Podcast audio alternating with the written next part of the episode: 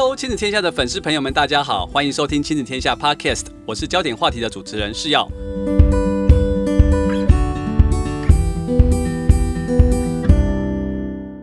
过年快到了，小朋友们最期待的就是发红包了。但是红包要怎么发，怎么运用，或许就是一个跟孩子分享理财的好机会。如果你从红包怎么用的机会来建立起孩子的金钱观念，或者是孩子会不会看到同学有手机名牌就想要买，爸爸妈妈又该要怎么样温柔又坚定地教导小孩呢？今天我们很高兴的邀请到廖伟玲智商心理师 Melody，从心理学的观点来跟我们聊聊如何建立亲子理财关系的好方法。Melody 你好，Hello，是耀你好，观众朋友大家好。Melody 快过年了，你会发红包给小朋友吗？会耶，虽然我小孩才很小，但是还是会包，还是会包红包。对，那你自己小时候拿得到爸爸妈妈的红包钱吗？我有印象的时候，我已经国高中了。然后我拿到，我是台中人，对。然后每次过年我们就要回台中嘛。然后除夕夜不是会发红包吗？大年初一会发红包。然后拿到红包之后，初三、初四我就去逛中友百货。哦所以红包是有进到你的口袋里就对了，就进到我的口袋，然后我就去中友百货去买那个打折衣服，然后把它花光，所以你非常的爽快。你在初三、初四就用掉，没错，就把所有的红包可能没有全部用，但是八成可能就花光掉了。所以那时候是不是很可怕？那时候爸爸妈妈不会说只能用多少，要存多少，没有这些。欸、我爸妈真的从来不教哎、欸，所以我出社会前一段时间我都是月光族。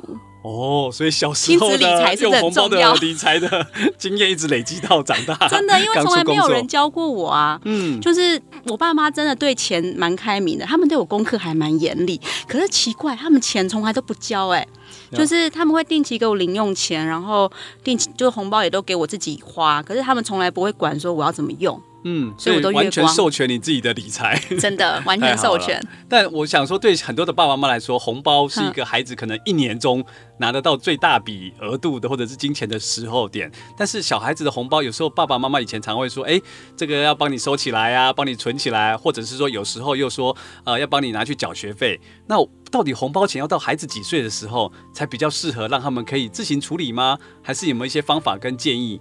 这种东西，因为我好像这是一个很好的一个金钱机教育的一个机会点，对不对？对，我觉得啊，像我爸爸妈妈，这真是一个错误示范，真的、哦，因为他们从来不讨论嘛。那小孩其实没有这么这么有能力去。自动就会学会理财的观念，我又不是巴菲特，嗯、巴菲特从小就会理财。可是大部分的小孩可能是像我这样子，我其实还算会念书，也很乖巧。可是对于钱，我是一点概念都没有。嗯，所以我觉得其实爸爸妈妈真的要从小就把握机会教育孩子理财。我可以先分享一下，虽然爸爸妈妈的孩子可能已经大了，可是我我想要分享一下我的孩子，其实一出生我就会给他开户。哦，就帮小朋友做开户。对对对，然后因为其实出生的时候不是有很多红包嘛，然后每年过年的时候，阿公阿妈跟爸爸妈妈会包嘛，对，或是亲戚会包，那钱我们全部都会存进他的那个账户专属的户头里面，对，然后就定期定额扣款。嗯、哦，你是帮他买投资理财的概念，就直接帮他买基金。哎、他是我们全家报酬率最高的，高的因为我帮他买美股基金，前几天看是七十几 percent 的报酬率，应该很早就开始买了吧？对啊，因为就是。嗯出生之后一两年就可以开始买，嗯、所以就是让他早点开始享受到这个复利的好处。然后你会跟他沟通吗？或或怎么样让他知道？因为看起来现在是你在帮他存嘛。所以我说一开始的时候，当他还没有金钱观念的时候，其实你就可以帮他开始做投资。然后等他慢慢长大的时候，你就可以告诉他：哦，你有一笔钱在投资。然后过了之后，每一笔他拿到的红包钱，你就可以跟他说：那你要放一部分去你的那个账户，嗯，投资的户头。对，然后其他的部分就。就随他的年纪，然后跟他讨论一个适当花用的金额，因为一个六岁的孩子跟一个十六岁的孩子，他能够掌握的钱，对。可是我觉得这个东西没有什么，呃。确定的金额，因为每个家里的经济状况不一样，那小孩的呃理财能力可能也有一天不一样，所以我觉得是可以去讨论的。嗯，所以等于说，先帮孩子存一个户头，把他的钱归在那边，然后每次拿到红包的时候，当他已经有一些想法的时候，你就可以开始讨论，对是把某一笔钱存在户头去，让他理解说，哎，其实钱是有复利可以慢慢滚出来的效果。是，是然后另外一部分还是留一些给他去支配他自己可以去买他想买的东西，不然他觉得这个钱跟他距离还是遥远的，对不对？是。是啊，所以一方面是要让他早点知道复利的好处，然后亲身要去体验。嗯、那这个开户动作可能你要先帮他做，因为小孩子是不可能的。对。那第二个是接下来有一部分的钱，所以他年纪越来越大，你就会跟他讨论多少钱是他可以自自由花用的，然后要怎么花。那个就是也是你再再去跟他讨论，下一步要跟他讨论怎么花用的部分。那其实每一个孩子的个性跟特质都不一样，像有些孩子的特质是什么钱都不花都要省下，然后每一笔每一块都把它省下来。那有些小孩子是拿到钱就像你去中友百货一样就收花掉了，就很快就把它买掉了，就觉得说当下的快乐才是真正的，要不然那个钱是只是一个纸上富贵的概念。真的，真的。所以很多小朋友都有不同的花法，那不同的特质的孩子，我们在初期的时候要怎么去引导孩子？你也。不希望孩子说把钱当做那个砖块把它存起来，但都没有办法去变化。也不希望孩子一次就把钱全部花完，然后接下来只享受当下。就怎么样去适当的去引导孩子有一些理财的一些观念和想象呢？对，像是说他小孩哦，像我爸妈的做法，把钱全部都给我，还让我去中友百货，就是一个不是 不是 OK 的做法，就对对。因为其实小孩的前额叶还没长好，就是你们知道。几岁才能考驾照？十八，十八岁，十八岁，对，二十。那为什么会这样？因为十八岁之前，你的脑就是还没长好。其实要到二十几岁，你的大脑的前额叶才会比较完整。那前额叶是控制你自己有意志力，不要乱花钱，然后懂得存钱的部分。所以你看，如果你让一个国中生、小学生拿了一大笔钱，然后幻想他会自己控制花费，其实是不太理性的行为。那像这种喜欢把钱花光，是小孩的天性啊。嗯。所以对他。他们来说，爸爸妈妈可以帮他做的就是不要把所有的红包都让他自己自己控制、自己处理。对，对，可能就是一开始就要先讨论好，哎，一部分存起来，一部分花，比例就先跟他讨论好，事前先沟通。是，嗯。然后，如果他要去买衣服的话，那你要跟他先想好说，哎，你你缺哪些衣服？就是购物清单跟预算是很重要的，哦嗯、事先有这种预算跟清单了之后，他去大卖场的时候，他比较不会因为多巴胺太嗨，嗯，就乱买狂买。到了卖场那个环境跟气氛会刺激你的多巴胺更强烈的去去购买的动机。因为卖场它有很多会让你刺激多巴胺的设计，折价。降价五十趴，九十趴，然后那个气氛不是都会光灯光很大很亮，很舒服，对，然后还会有香味，然后还那个最后一天。限量限量。限量这个字也应该蛮有刺激的效果，对，所以这些而且会有很欢乐的气氛，嗯，会很开心，就假如你花了钱，你就会很开心。所以小朋友其实就算是大人，你去了卖场，你很难。去 Costco 一次都买很多，对啊，Costco 一定出来可能要一万块，对不对？对，很奇怪哦，你那个一推车都推到超多的。真的啊，因为它太、嗯、太让容易让你买起来嗨。嗯、其实购物会嗨是真的，有人去研究啊，那个多巴胺是真的会分泌，那个跟快乐的感觉是一样的，嗯、所以购物会让人快乐。所以对爸爸妈妈来说，你就不要让他有这个机会，你要釜底抽薪，减低他意志力的消耗。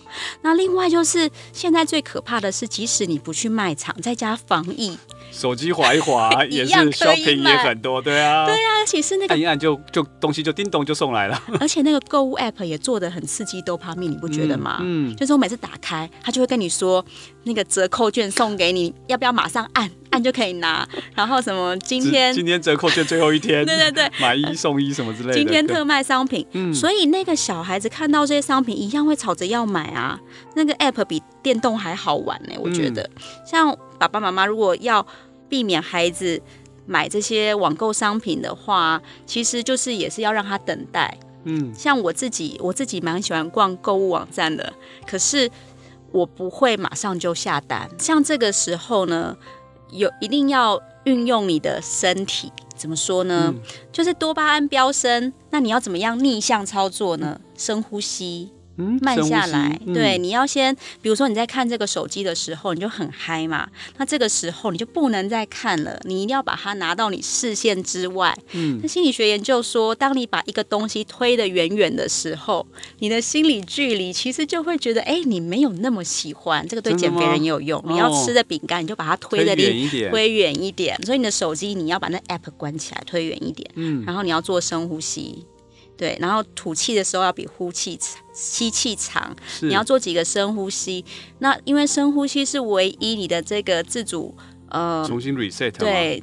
就是你的心跳是不能控制的，对，比如说你的肠胃啊这些自主的都是都是自主的，可是你的呼吸是你唯一可以控制的，所以你要恢复平静，那你只能。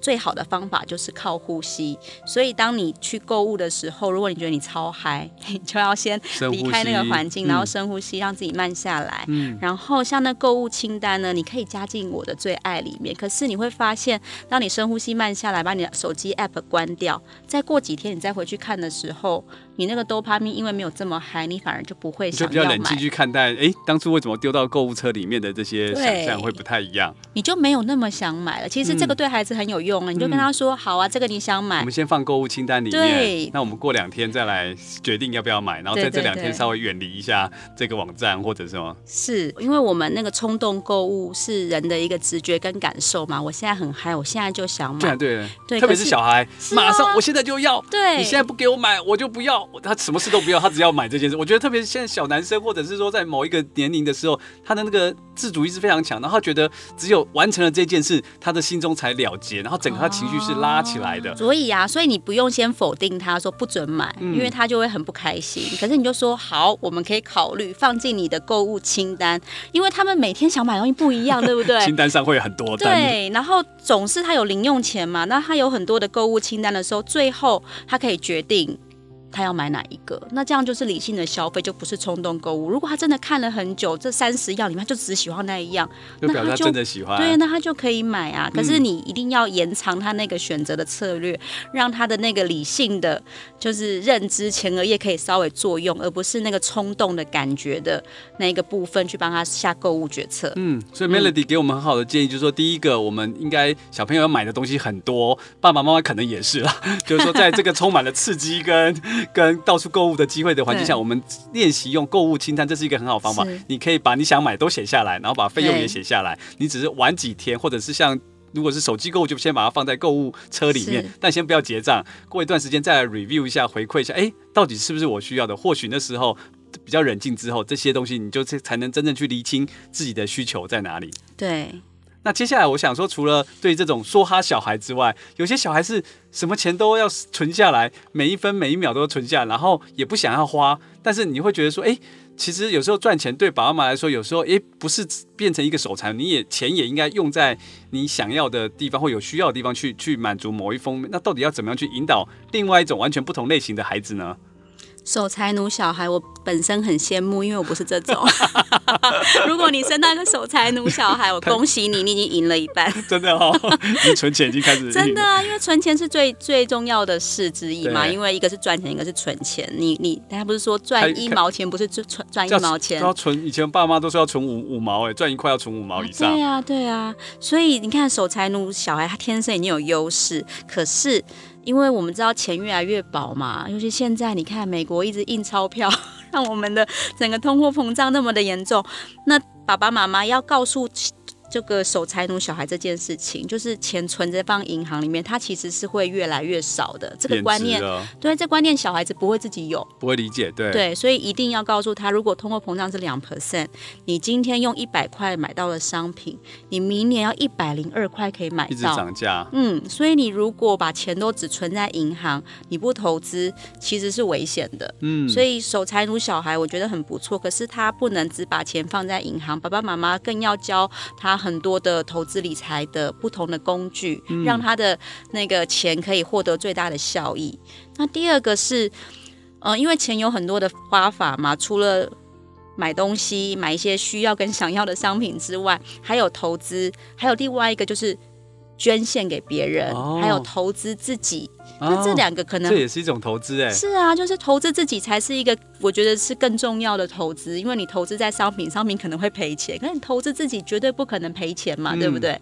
那另外一个就是捐献，捐献，我觉得这个爸爸妈妈其实也要给孩子这个观念，嗯、如果你不教他，孩子不一定会有吧。嗯，是要你自己有孩子，你自己有有有自己会也会定期在捐捐一些，比如说在做 NGO 的或者做偏远的乡镇，或者捐给一些那种小孩的，你都你都然后因为有时候你捐完之后，有时候会那基金会都会寄一些小朋友照片跟感恩卡，你就会一起跟孩子分享，希望透过让他理解说，哎，这个行为的背后，其实我们当我们自己有一点能力的时候，如果能够分享跟外扩的话，我觉得那个幸福的喜悦，有时候是不是金钱本身能够带来带给来的感动，所以有时候也会透过这样放出去让孩子说，哎，你有能力，你应该也可以帮助别人。这个部分我觉得还蛮重要。这个提醒我们，就是说，那个钱不这件事情，不只是要投资赚更多钱，也不是只是说哈买完自己想买的东西，其实。另外一个 Melody 提醒很好，一个就是投资自己，因为不管是学东西啊，或者是教育自己，或者是真或买书，这些都是投资自己，因为你自己才是不会，因为投资还是会有有有赚有赔嘛，对吧？有赚有赔，有风险，基金有风险，对不对？但是投资自己其实都就是在自己的能力一定是正的，没有听过是负的，对不对？对对对。然后第四个，我觉得你也很好的一个提醒，就是说，哎，投资一些可以帮助别人的的公益啊，或者是我觉得这是很好，就是说自己的快乐不仅只是在自己，那个钱的价值就会有更多元的想象跟可能性接下来想要。问 Melody 是说，有一些家庭他不见得要给孩子红包，他或者是他直接把孩子的红包拿去缴学费。那不，但在这样如果是这样的话，没有办法利用这个过年期间的红包的这个机会，跟孩子做一些呃机会教育或者是一些金钱理财教育的时候，平常可以用一些什么方式去引导他们，让孩子有这个哎金钱可以怎么样运用的感觉，或者是说像你刚才提到的一些投资的可能性呢？其实那个国外有研究，他发现。孩子学理财啊，不是听你教，哦，他是看你怎么做。看爸爸妈妈怎么做。对，所以其实你即使不教他，他都在学。他就看你，像刚刚是要你说你有在捐钱给 NGO 嘛？那孩子就看你这样做，他们以后就觉得捐钱是理所当然的事啊。哦。他们就觉得爸爸这样做，哎，我也可以这样做。因为孩子其实他们是从观察中去学一些东西。像我孩子才一岁，对。大家现在疫情的时候，不是像我都不会用手指去按电梯，哦，因为 怕接触到病毒。对，就用那个门卡去按嘛，然后那天我儿子他也很喜欢拿门卡，因为一岁嘛，他就也拿我的门卡去按电梯。我就觉得，哎，他们的观察力跟学习能力真的很强啊！即使是一岁的孩子，他无时无刻他眼睛都关注在你身上。嗯，所以我觉得要教孩子正确的理财观跟金钱观。那爸爸妈妈，那你自己的理财观跟金钱观是不是你喜欢的呢？嗯，对，如果你的金钱观很好，那孩子百分之八十一定会学到你这些好的金钱观。是，那另外就是，我还是觉得啊。不给孩子红包钱，我觉得也 OK，可是还是一定要给孩子实际演练的机会。嗯，比如说，嗯、呃，你们一起出去购物的时候，你可能不是给孩子钱让他去购物，可是要让他参与讨论。比如说，哎，我们今天要去 Costco。刚刚讲嘛，大家都很喜欢去 Costco 买东西。那我们就可以在去之前跟孩子说，我们今天要去 Costco，你觉得我们要买哪些东西？你觉得我们预算要是多少？那妈妈如果买了一个，你觉得不是？你要先跟孩子讲什么是想要跟需要。然后如果孩子买了，妈妈，你妈孩子觉得那个不是需要，而是想要的东西，他也可以提出说，哎，妈妈，你买这个。完全就是你想吃，完全不需要。所以你你是让孩子参与你们的购物流程跟决策的时候，嗯嗯、那孩子自然就可以学到了。所以我觉得，其实其实孩子的想法，我觉得常常常常很多的那个理财观都会告诉我们说，要告诉孩子什么是想要，什么是需要。但是从孩子的角度上，我们我自己当爸妈，常常觉得孩子每一个都都是需要，而不是想要。就是说，当爸爸妈妈跟孩子的想要需要有一些落差的时候，比方说买手机，比如说可能小小孩，或许爸妈觉得不用，但到青少年，可能他真的有交友或 peer 的这个需求的时候，就是说爸爸妈妈要怎么去帮助孩子去分辨想要跟需要，或者是搞不好连爸爸妈妈自己的想要需要，我说实话也不见得都能够分得那么清楚的时候，那你要怎么去带领孩子呢？不晓得有什么一些建议吗？所以我觉得，如果爸爸妈妈自己有时候都会乱花的时候，你怎么能很难去要求孩子不乱花吧？因为我觉得这个东西是一个互相影响的，所以哎，我觉得也不错啊，这就是一个机会。你可以跟孩子一起成长。像我刚刚说去，如果你们要一起去 Costco 买东西，呃、那是不是就是你们两个一起学习的机会？因为他可以 challenge 妈妈，你这个就是想要。对他 challenge 你的时候，我觉得他都很理性吧？呃，对，是不是？孩子 challenge 我们时候超理性的，所以他们不是分不出来。我觉得他们不是分不，他们就只是 对自己的标准不一样，对自己的标准不一样。对，所以他如果可以很明确的告诉你他你你的想要跟需要，他当然也可以回复。就是对他自己的想要需要会更清楚，嗯，所以我觉得是可以共同练习的。嗯，所以其实应该透过生活中很多的机会，彼此去去练习，或者是像刚刚 Melody 提到的，就哎放到购物清单，再去 review 一下说，说哎到底你是需要还是想要，也能够帮助自己审视自己的消费习惯，可能记账啊这些是不是也都会有一些帮助，我们可以更好去重新判断，不会说就是买了就对了，或者盖住眼睛然后告诉我，其实我每个都需要。真的，孩子其实有时候看得比你更清楚，哎。嗯，其实我还有一个问题，我也就是有一些案例，我也想说，比如说像我们常常去吃饭，孩子其实也很聪明哦，就是说他都点最贵的哦，真的哦，对，孩子怎么？但但但这 这种孩子好聪明，对，但这种哎不，其实不止我的孩子，我其实周边很多的那个同事的孩子都一样，比如说什么意思？比如说我们去一家牛排店吃饭或干嘛，可能爸妈我不晓得是不是因为不同的世代对于金钱的习惯的态度也不太一样了，对，所以爸妈要必须要接，因为这个世代的孩子可能相较。我们的爸妈可能更更辛苦，所以他们的那个省钱跟花钱，搞不好连钱都不舍不得花。对。但到我们这个时代可能居中，但到我们下一代，我觉得他们的花钱的动机跟习惯已经越来越强。比如说，就我们去吃牛排店，嗯、我们通常都点中价位或中低价位，小孩子就一定点五五六百块、七八百块的什么什么战斧牛排或者什么那种高级的，因为他只想吃这个。这个哦，哎，我有听过，我一个朋友跟我讲过，他是一个。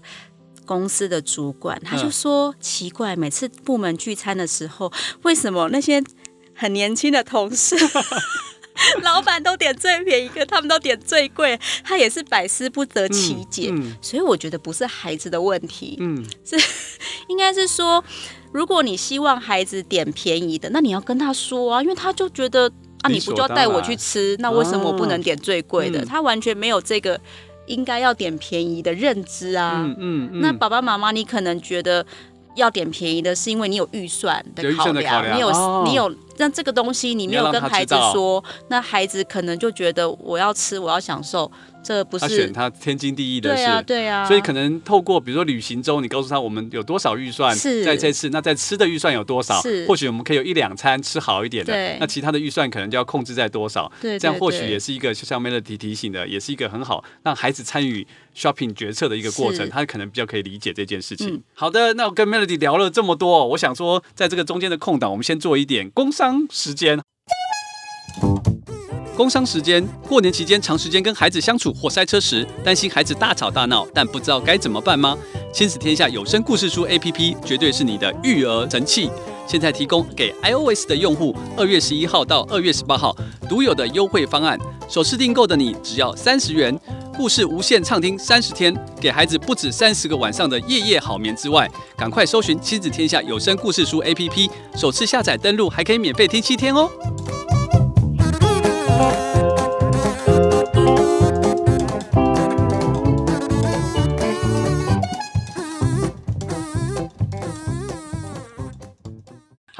那工商时间完了之后，我想说接下来再跟 Melody 聊一下，说，哎、其实过完年后，现在小小孩因为爸爸妈妈常用三 C，越来越多小孩也想要有手机，然后就是爸妈有时候也在想说，哎、特别是他们常常看到别人有手机，我也想买。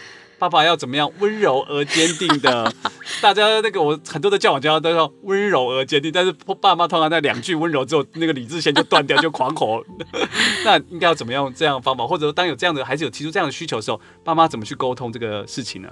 我觉得有手机，这真是每个家长都面临的问题。你的孩子有手机吗？只有国国中之后才给，但是国小之前都不会给。嗯但是，但是你也就像你说的很担心，就是说你一给了之后，其实就是粘上去了，很难很难去那个。他每天就是跟你说，哎，可不可以时间再给我多一点，多一点？就是我觉得手机是真的非常刺激，而且我觉得现在同才他常常联系联系 message 啊，啊聊天啊，啊他都要都 line 都要用手机，所以我觉得那是一个他们跟 peer 之间很强大的一个连接，所以你很难很难说不这件事情了。所以你看，如果是为了跟 peer 连接，那就是需要喽。嗯，所以如果全班都有，但他没有，那的确就是一个需要需求的。我觉得手机一个部分是你看他的年纪，然后跟他的他真的需求跟要使用的。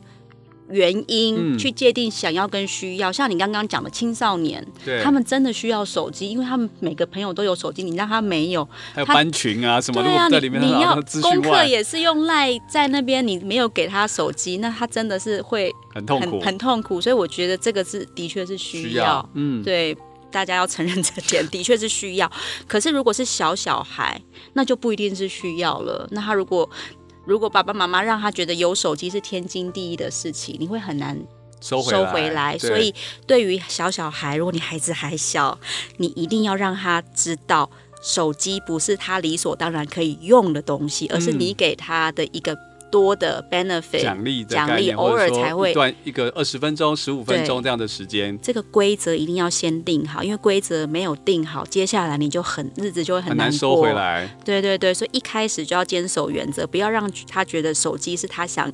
他想要玩就可以玩的东西，那、嗯、每天他就会跟你吵不完。对，这个这个看太多了。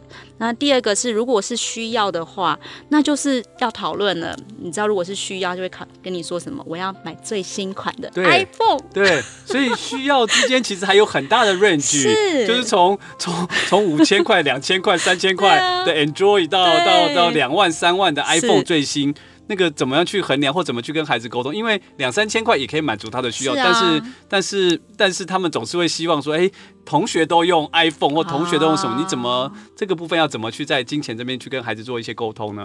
所以这个就是第二点哦，就是先厘清需要跟想要。那我们确定手机是需要，但是需要之间也有很多的 range 啊，就是我想要买一双鞋，我也可以买两万块，我也可以买两千块。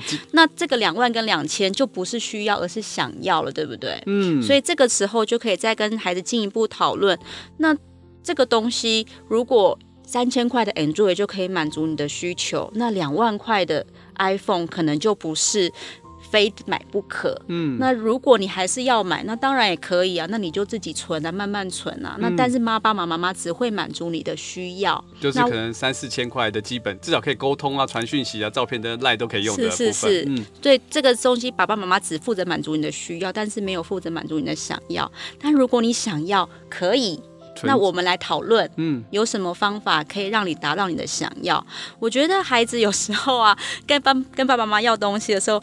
有时候爸爸妈妈很烦，他会跟他说：“那你去当别人家的孩子啊！” 啊我们很喜欢这样，就 把这个有有有有有说啊，你是他家的小孩嘛？他每次都说：“哎、欸，我在谁家的妈妈又买了什么给他，又买了什么新的东西啊？一点都没有什么。”然后有时候很气的时候就说：“那你去当别人家小孩是哦。”然后我的个案就跟我说：“嗯、我就很想去当别人家的小孩啊！” 哦，真尴尬。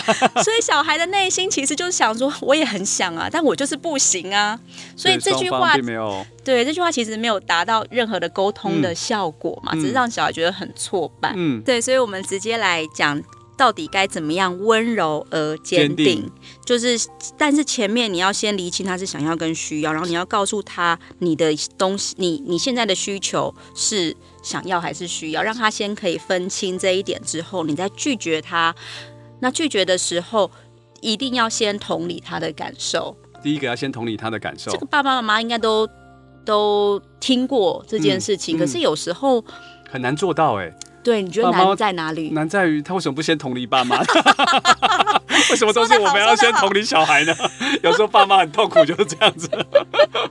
这个爸妈也需要被同理，但小孩不会同理我们。但是我们为什么每次都要先同理他？常常我跟我老婆有这种，我懂 我懂。对对对，好了好了，我们要同理小孩，我们努力。不是，但是这个时候、嗯、我们就会说：你们坐过飞机吗？坐过飞机的时候，一开始不是会有那个呃广，就叫什么？就是一个影片让你看，啊、对不对？就是登机前的影片。对，他就会跟你说，呃，如果飞机发生什么事情的时候，对，有氧气罩。那他氧气罩，他会说，请你先为你自己戴上，再为你的孩子戴。嗯。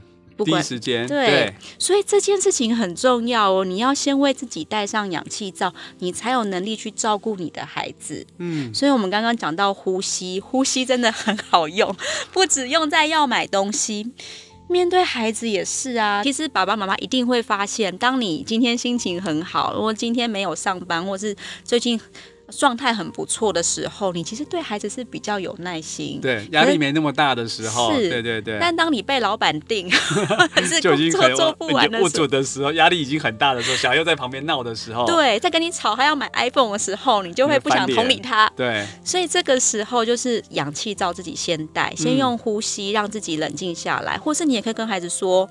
爸爸妈妈现在就是状况状况比较心情比较不好，晚一点再跟你讨论，或者我现在觉得好累，嗯，所以爸爸妈妈现在没办法跟你讨论这个问题，让妈妈休息一下。哎、嗯欸，我常常会拜托我小孩，嗯，因为我小孩四岁，我就说妈妈今天真的很累，很累拜托你配合一点。哎，他其实是听得懂的哦，对，所以你要跟他说，爸爸妈妈也需要休息，也需要你的体谅。其实孩子会愿意体谅，只要你不要对他匹配狗。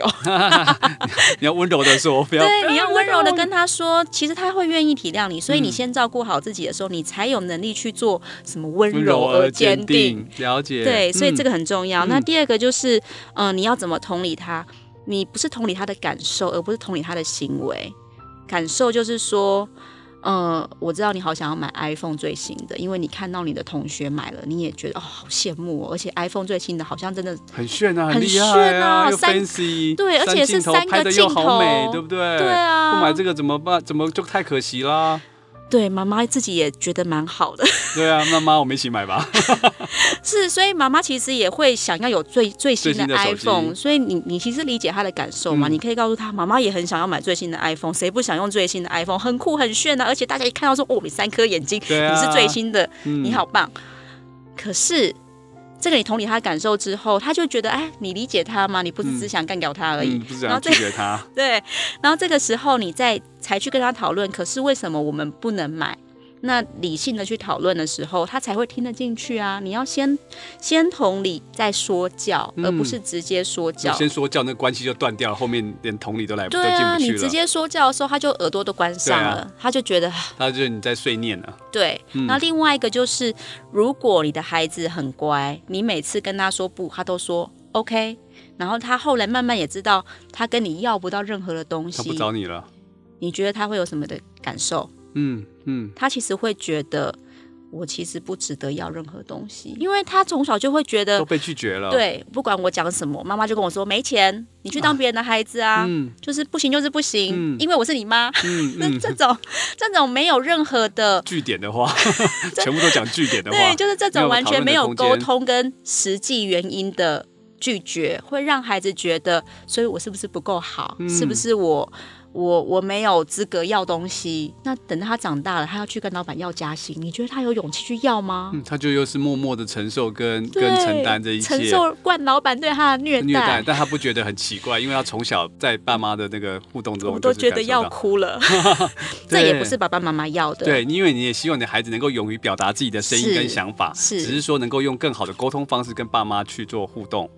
所以，我们总结一下，你要怎么做？第一个是你要厘清他的想要跟需要，你跟他一起讨论。对。第二个是你要温柔的去哦，先照顾自己，先照顾自己，对，先照顾自己的情绪，因为常常小孩烦真的很烦，我懂。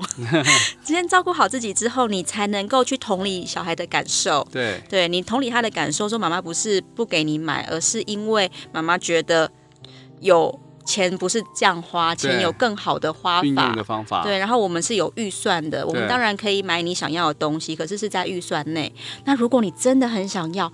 那我们一起来讨论怎么样获得最新的 iPhone。可能天子亲子天下有抽奖活动，我们要去参加。这个好方法是不是？那就说，那你去想办法啊，就是我们怎么一起想办法得到你想要的东西。哇，那这整个就是一个很棒的理财机会教育耶。对，嗯、哦。那如果说小孩真的他很认真的，慢慢的把他的钱慢慢的存，慢慢存了存了一两年，真的存到了。是不是就应该让小孩子去买他想要买的 iPhone 啊？或真的，我要讲一个，支持是不是？我支持。嗯、我有一个可怕案例，嗯、这是我的朋友，他说他小时候就很想买任天堂，嗯、透露年龄了，他的想买任天堂。我们这个时代的，我们这个时代的，小时候都玩任天堂。然后爸爸就，然后爸爸妈妈就不给他买嘛，嗯、他讲说没关系，那你就自己存钱买，存到自己买。对，然后他就很认真的存钱，然后他就是有一个铺满嘛，就一直认真存，认真存，他终于存到那个铺满，然后就去跟他爸妈说。我要买任天堂，他妈说不可以，你不可以买。然后他就跟我说，那他就好气好气哦，他就把他那个整个铺满就摔地上，然后他现在永远都记得那个画面，就是地上全部都是钱跟那个铺满的碎片。嗯，所以我觉得是一个 trauma 经验哎，是没有那么严重啦。可是我觉得爸妈说到要做到，如果孩子真的为了他这段努力去付出、去存钱、去控制他的欲望，那这不是一个很值得鼓励的事情吗？那你怎么可以就跟他说不行？没没有理由的就去拒绝他，而且当初是你答应他的事情。对，所以爸爸妈妈一定要记得你说的话，孩子都记得很清楚。是。第二个就是你要奖励他这个为自己承担的这个行为，不然他会觉得那我存钱有什么意义？所以我后来那个朋友就很爱乱花钱。所以我们从最没有意义嘛。对，就是你那个目的性还是要让他去玩，他才知道这个这延宕满足总是要最后要满足嘛，不能一直延宕，然后何必呢？以后都月光。对，这样比较快，先花先赢，到存了半天还不能。花那太可惜，了解。所以其实其实理财这件事，其实从红包开始，我们聊到现在，其实它有很多种不同的面向，包含爸爸妈妈自己怎么去看待自己，而且孩子就像刚刚 Melody 提到，孩子是看爸爸妈妈的行为在学习这个过程。所以我觉得这个过程中，其实最近刚好 Melody 跟那个老师两个老师，马哈老师跟立立方老师开了一堂给孩子跟爸爸妈妈的亲子理财课，全家一起换个副脑袋，可不可以请老师聊聊看？就是说。为什么想开这堂课？然后这个堂课，我相信我们刚才聊的只是这堂课的非常少的一个一个 part 而已。其实这堂课里面还有很多。当初为什么想做这堂课呢？这个是一开始是玛哈老师，他非常的热衷于亲子理财，他非常有热忱，对。然后他就找了我跟立方两个人一起去 join 这个课程。那我的部分是负责心理学，那所以我把这个课程加了很多心理学的东西进去，因为其实很多东西爸爸妈妈是知道。但是怎么觉得做起来就是 K K，对对对，不容易做。对，所以我的部分就是我会把心理学的知识放进去，融在这个对背后，孩子去理解孩子背后的行为。第二个是怎么样用心理学让这个爸爸妈妈用起来、教起来更容易做到。嗯，嗯，那这是我那时候我们花了很多时间去发想，哎，好像是光是课程的版本就规划了四个，然后花了好几个月去弄一个这个样子。我们有十堂。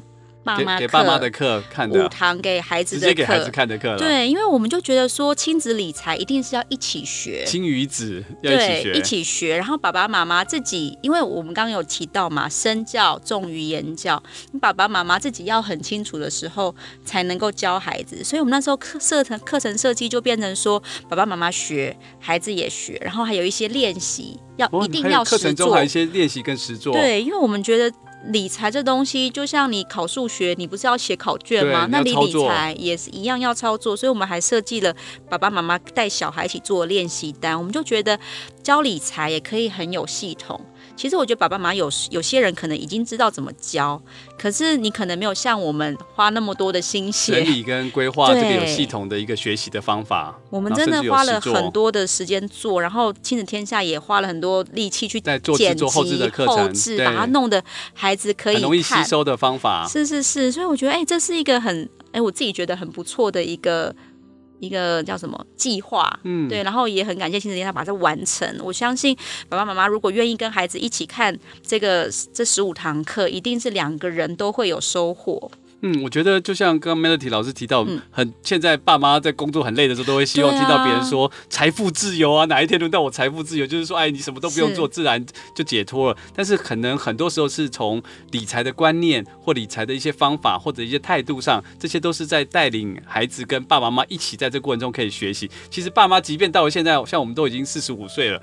也不见得说，哎、欸，你的理财观念其实会回想，像刚刚 Melody 讲，哎、欸，好像小时候到大也没有那么多爸爸妈妈会有一些方法，只是可能有一些省钱的方法，或者说赚一块存五毛这种的观念会传递下来。对对对，但是没有办法有系统的教给你。甚至于像你刚刚提到投资理财，对、嗯、这些方法，其实都是后来出社会，而且是比较后期。对啊，对我记得我刚开始的时候，那个投资理财还遇到那个二零零三年 bubble 的时候，然后二零零三年，对，就是那个网络，二零零八年对都遇到，对对对对，然后那时候还很高兴。说哎，大家还叫亲朋好友，就是好朋友们，当时都刚出社会，才赚那么一点点钱，但每个人都赔掉什么七成八成，因为遇到太太大的 bubble，所以就会觉得哇，经验好挫折。但是后来发现，哎，其实慢慢的累积一些经验值，其实我觉得长期来看，我觉得是有必要。而且如果我那时候发现说，越早开始有这样的概念，我觉得对于你，因为我觉得像小孩子，就像您刚才提到，你早点帮他存，他的那个时间的长长度远远大于我们的。滚雪球，对，其实巴菲特他自己也是花了很多很多年的时间才变首富。那我觉得孩子，如果你要讲到财富自由，我自己都觉得我要财富自由还需要个一阵子。可是如果我小时候爸妈就给我看这堂课。我可能就可以更快，每天都可以去中油百货买东西。我可能就会忍耐，不要去中油百货买东西。我可能就会更快走上财富自由，因为爸爸妈妈一定是希望孩子比你更好，对，然后更早比你理解金钱，对，然后更早可以享受财富的好处，而不是像被绑死了，对，被被金钱给绑住。我们这堂课其实真的讲了很多个面向，不是只是要让大家变守财奴，或是让大家变成很市侩，而是我觉得从各个面。面向去讲金钱，让孩子哇有一个很有系统的方式去认识钱。嗯，我觉得如果从从爸爸妈妈从孩子，我觉得一起要了解这个课程更多细节，欢迎大家一起到亲子天下线上学校一起去看十五堂亲子理财课，全家一起换个富脑袋，把脑袋转一转换一换之后，我觉得就有新的想象跟新的可能性了。那最后是不是请 Melody 跟爸爸妈妈最后给一句建议，或者是说一些提醒吗？在亲子理财这个部分，或过年红包的时候有什么要注意的事吗？好，哎、我想到这个亲子理财课哦，就想到我过去其实也开了很多亲子课程，然后我就发现呢、爸爸妈妈其实都很愿意让孩子学，可是到爸爸妈妈自己的时候，反而那个动机没有给孩子这么强烈。这个东西，我觉得跟心理学一个关系，就是我们都会觉得好像小小孩子的可塑性比较高，大人呢，我都四十几岁了，来不及了，来不及了。对，可是我一定要说，心理学已经发现一个东西叫神经可塑性，就是他们去看那个八九十岁车祸死亡的人，就发现他们的海马回，其实一样会有新的细胞在长，所以即使人到了八九十岁，一样你都是可以。嗯、你的脑神经都是会有变化，你都是可以学新东西，都是可以越来越好。所以我其实最后想要鼓励爸爸妈妈。就是除了你的孩子越来越好之外，你也要越来越好，你也要相信自己在财富的路上，你可以变得越来越不一样。尤其是今年，现在新年嘛，二零二一年，那我相信给自己一个目标，让自己跟孩子一起，那个在财商方面都要进步。不只是这个投资，不只是花钱投资小孩之外，也要记得投资自，自己。我想从这一堂理财课就是最好的，给自己跟孩子最好的投资。是。最后，谢谢大家来到亲天下焦点话题，希望你们喜欢今天的分享。如果喜欢本次的内容，欢迎评分五星或在留言写下评论，让我们知道哦。谢谢 Melody，谢谢施耀，谢谢大家。亲子天下焦点话题，我们下一次见，拜拜。拜。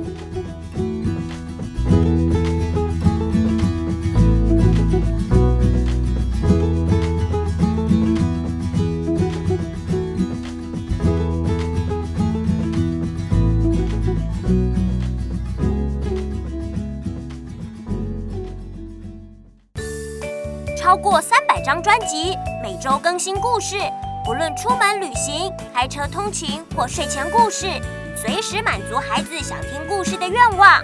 立刻搜寻“亲子天下有声故事书” APP。